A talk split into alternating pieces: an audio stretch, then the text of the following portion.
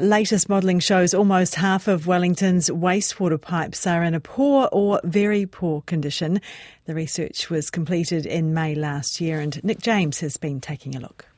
The model takes into account factors like age of the pipes, what they're made of, their expected lifespan, and inspection records. It shows 44% of the wastewater pipes are in a poor or very poor state. The figure is 25% for drinking water pipes.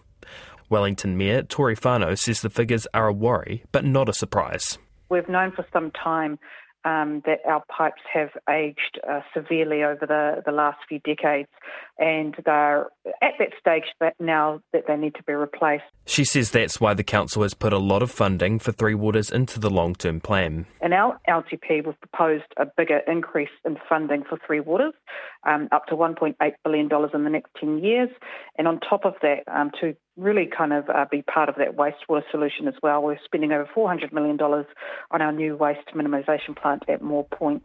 She says the poor state of the sewer pipes is a big environmental problem. I'm very concerned. I mean, this is certainly an environmental issue, and we, we all of us, we all need to do better, and that includes Wellington City Council.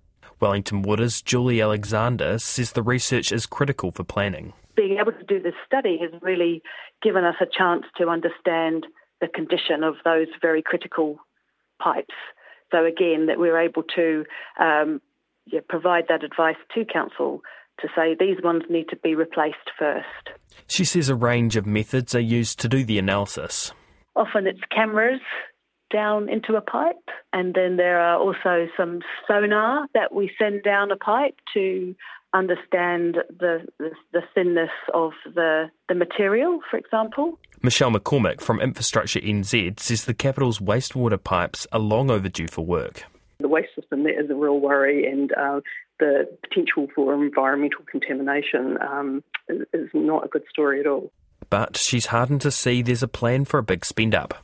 I think it is finally starting to register with our um, elected politicians that this is a critical need and they do need to dedicate the you know funds to it. Um, it can't be a one-off. Um, this actually needs to be a, you know a significant part of council budgets going forward now. Local Government Minister Simeon Brown says his immediate focus is ensuring that councils are taking their responsibilities for water seriously. That was Nick James reporting there Latest modelling showing almost half of Wellington's wastewater pipes are in poor or very poor condition.